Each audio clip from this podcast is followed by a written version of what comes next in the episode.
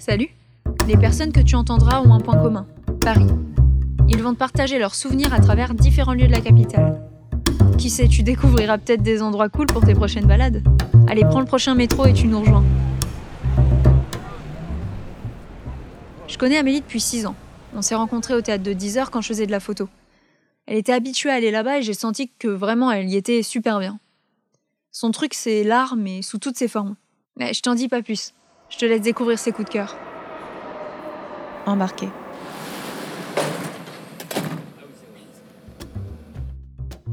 Amélie, épisode 1. Si je bug, tu peux, ça peut couper au montage. hein. Oui, oui, bien sûr. Ok, très bien. Je m'appelle Amélie, j'ai 25 ans et demi. Je sais qu'on dit plus les et demi, mais euh, j'aime bien. Parisienne depuis 9 ans maintenant, vu qu'on est en 2019. Ce qui fait beaucoup déjà. Et euh, je porte tout le temps des robes à fleurs. C'est un peu... euh, Ta marque de c'est un fabrique, peu ma ça marque de fabrique. J'ai voilà, j'ai que des robes à fleurs dans mon dressing. J'ai même une fleur tatouée euh, sur la jambe. D'accord. Voilà. Euh, je qu'est-ce que je dois dire? C'est difficile hein, de se présenter euh, Ouais. comme ça. Je suis euh, j'ai plusieurs casquettes, je travaille dans le spectacle vivant surtout et je suis dans tout ce qui est communication, production et médiation culturelle. Donc euh, ton, ton travail, en fait, il consiste à quoi un peu plus Ça va dépendre sur la communication, ça va être euh, travailler sur euh, les réseaux sociaux, sur l'image euh, d'un artiste, sur l'image euh, de- de- de- d'un spectacle, par exemple. En faisant des images ou des trucs comme ça en, ça faisant, en faisant des images, en réfléchissant aux stratégies de communication pour annoncer une date, par exemple, faire du, te- du teasing, euh, faire des décomptes, etc. Enfin, ça va vraiment euh, travailler la, stratégie. Et euh, en production, ça va être, pour, un, pour un artiste, ça va être de le faire connaître, euh, de- d'organiser des dates de spectacle avec des promoteurs, etc. Et là, plus particulièrement, je bosse pour un court métrage. Donc, c'est pas du spectacle vivant, mais euh, ça reste dans le domaine artistique quand même.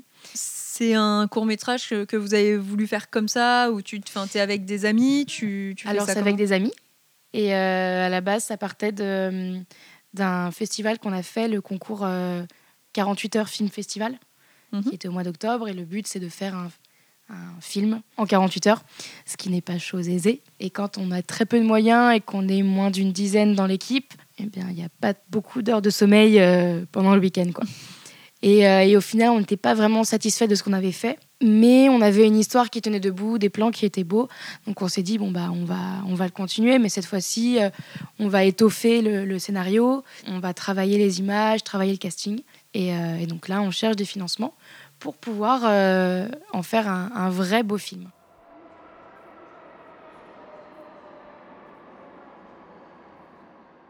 Alors, le lieu où je veux vous emmener, c'est le cabaret Madame Arthur, dans le 18e, à Pigalle.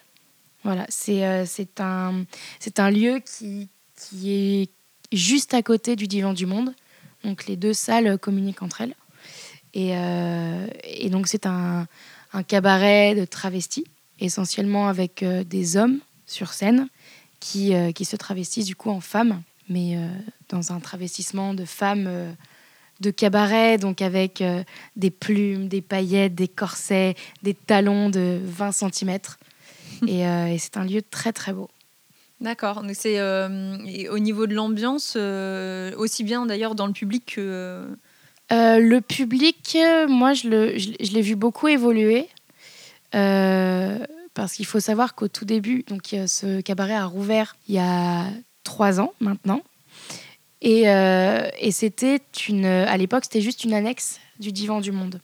Et pour faire connaître ce cabaret, euh, donc, il y avait une boîte de nuit au Divan du Monde. Et si on venait euh, au Divan avant minuit, c'était gratuit, mais il fallait aller avant au cabaret. D'accord, ok. Donc, c'était un outil aussi pour eux pour pouvoir se faire connaître. Et euh, c'est là où moi, je les ai connus un peu par hasard, où j'ai eu un gros coup de cœur. Et, euh, et en fait, le public était du coup un public euh, qui n'était pas venu pour voir ce spectacle à la base. Donc, un public pas très intéressé la plupart du temps. Et au bout d'un an, comme ça marchait quand même, ils ont commencé à faire payer. Et là, le public a relativement changé, dans le sens où c'était vraiment des amateurs de cabaret ou des curieux qui venaient. Mais euh, il y avait vraiment un respect énorme. Et il faut savoir que euh, il a commencé il y a dans les années 20, 30 peut-être. Euh, ce cabaret donc a, a fermé euh, début des années 2000, il me semble. Je veux pas dire de Mhm. bêtises, mais et ça a rouvert donc il y a trois ans. Et c'est l'endroit où Gainsbourg a commencé en tant que pianiste. D'accord. Il chantait à l'époque ou tu sais Pas encore. pas? Non, non, pas il encore. composait des chansons pour, pour les travestis, les cabarets. D'accord. Et, et voilà. Et en fait, il était pianiste à cette époque. Donc c'est aussi sympa d'être dans le lieu où, euh, Gainsbourg a commencé. Là, tu as notamment t'as des musiciens, mais tu as aussi des chanteurs sur scène qui sont tellement beaux, belles. C'est des créatures tellement magnifiques que, le spectacle, en fait, il est aussi euh, avec les yeux. Donc euh, là, on, parlait ambiance euh, plutôt euh, publique, mais l'ambiance quid de l'ambiance euh, visuelle du cabaret en fait? C'est beaucoup de paillettes. Ah ouais, d'accord.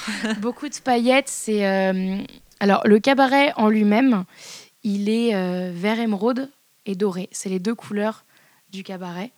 Donc c'est vraiment quelque chose euh, plutôt années 20, années 30, très parisien. Euh, et vraiment quand on rentre dedans, il n'y a pas d'horaire, il n'y a pas de temps. Le temps ne ne passe pas ou voilà, il y a vraiment quelque chose que comme quoi le temps s'arrête et, euh, et c'est tellement beau avec des rideaux en velours. euh, on se croit vraiment dans, dans un lieu euh, digne d'un film, en fait. Est-ce que tu as une, une petite anecdote à nous raconter sur ce qui t'est arrivé dans ce cabaret? Bah, J'y vais souvent. Donc, des anecdotes, j'en ai, j'en ai plein. Notamment de, des, des performances sur scène, où j'ai ri, où j'ai pleuré aussi, où j'ai découvert des chansons. J'ai vraiment découvert le cabaret en lui-même, ce que c'était. Mais il y a, y a quelque chose de très léger et à la fois très grave. C'est l'ambivalence du, du cabaret. Donc ça, vraiment, je l'ai découvert là-bas, cette ambiance-là, que j'ai beaucoup aimée. Et pas que dans les films comme euh, Chicago, Cabaret, etc. Là, là, vraiment, on voit ce que c'est. Et en dehors de ça, j'aime y aller parce qu'il y a une ambiance, euh, tout le monde vient comme il veut. Euh, J'ai j'ai vu des hommes habillés de robes magnifiques, de grands chapeaux, etc. Et qui n'étaient même pas des, des artistes. Euh, ou alors peut-être dans, dans la vie. euh, À côté, À côté, euh, mais- dans un autre cabaret. mais ils venaient comme ça, sans pour autant aller sur scène.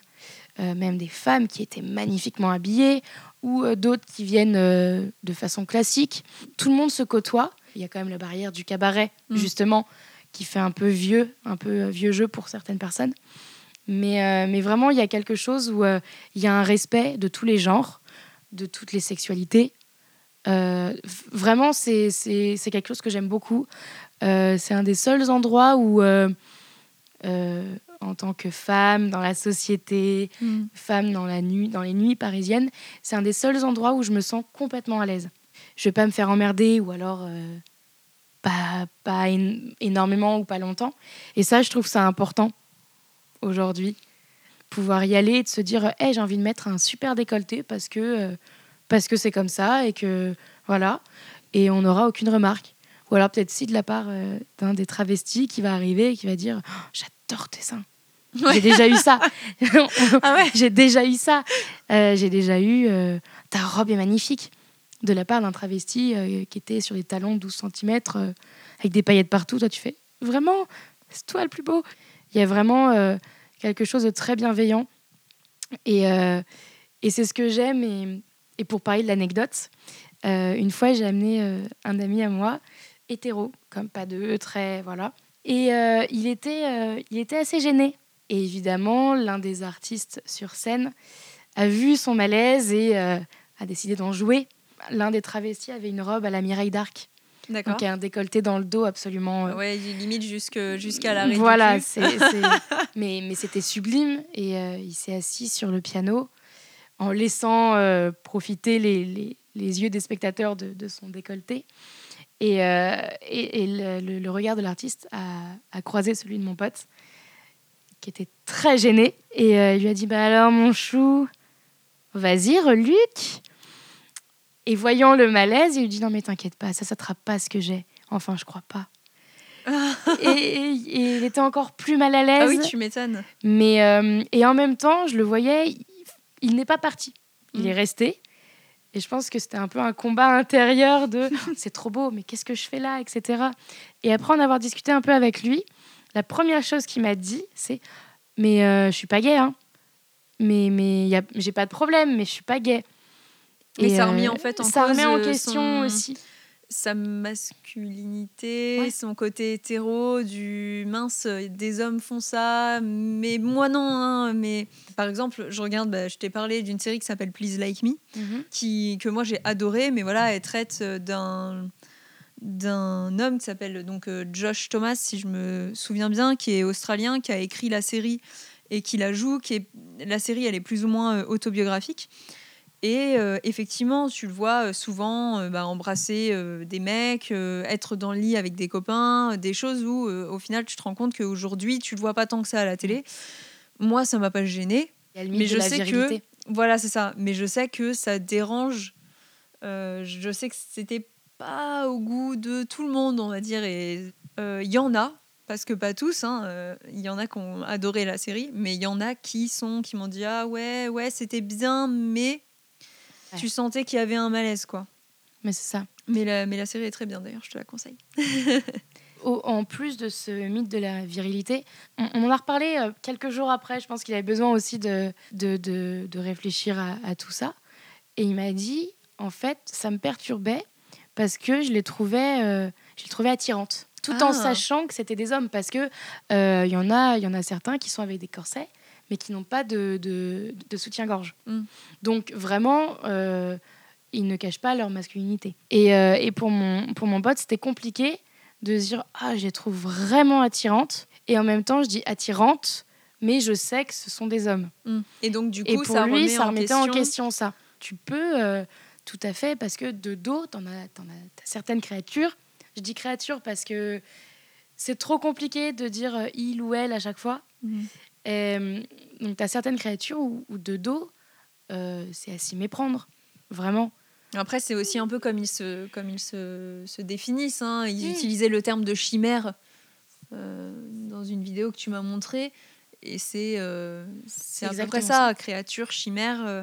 c'est des personnages qui sont créés, qui font partie intégrante de leur personnalité, mais où ils peuvent s'amuser avec un rôle qui n'est pas le leur dans la vie de tous mm. les jours. Euh. C'est ça. C'est aussi pour ça que, que j'aime cet endroit, c'est qu'il n'y a pas, euh, voilà, comme j'ai dit, il n'y a pas de notion de genre ni de sexualité non plus, parce que euh, tu as le droit de trouver ces personnes-là hyper attirantes, que tu sois hétéro, bi, pansexuel, asexuel, que tu sois ce que tu veux en fait. C'est aussi le jeu, c'est ce jeu de la séduction.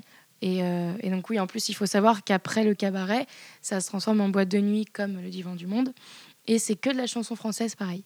D'accord. Euh, donc tu ne danses que sur de la chanson française. Et, euh, et c'est plutôt agréable. Parce qu'on va passer de Maître Gims à, à France Gall, à Jean-Jacques Goldman. Enfin voilà, il y a... T'as tout, as un gros, large répertoire. C'est ça. Mais ça, c'est encore après. Et, et s'il il y a des gens qui sont déjà allés au divan du monde en boîte de nuit, je vous conseille de venir un peu plus tôt pour profiter du spectacle euh, offert euh, au cabaret. Donc du coup, pour terminer sur euh, ce lieu-là, avant de, d'aller, de continuer la balade, est-ce que tu peux décrire en trois mots le cabaret? Magique, paillettes et poésie. À suivre. C'est les tours de refroidissement. Est-ce que tu sais ce que c'est? Parce que moi, je ne sais pas. Je ne sais pas. Mais c'est Google qui me l'a dit.